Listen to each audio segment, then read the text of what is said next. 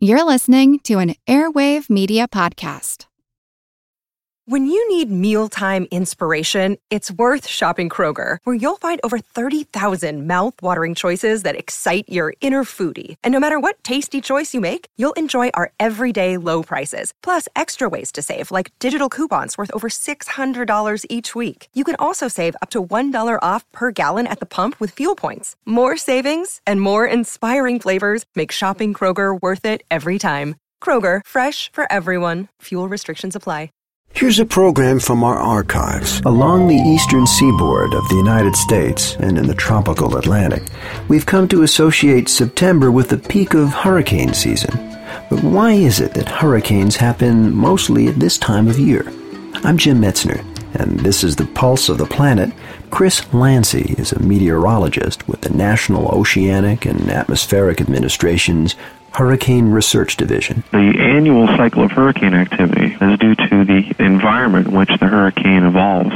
First off, you need to have warm water, and that is common throughout the tropics almost the entire year, but it is warmest during August, September, and October.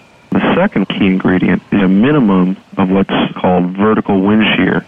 You can think of it as knocking the top off the hurricane or disrupting the circulation of it. During the wintertime, you have a lot of vertical shear, and it prevents storms from forming, or even if you do get a storm to form, it doesn't allow it to get very strong. When a tropical storm has sustained winds of 74 miles or more, it becomes a full-fledged hurricane. On average, we get about 5 or 6 hurricanes a year, less than half of which hit land. Although everyone except surfers usually regard these storms as catastrophic, hurricanes are not without benefits. One beneficial aspect of tropical storms and hurricanes is that they do bring water as rainfall to a lot of locations that depend on it.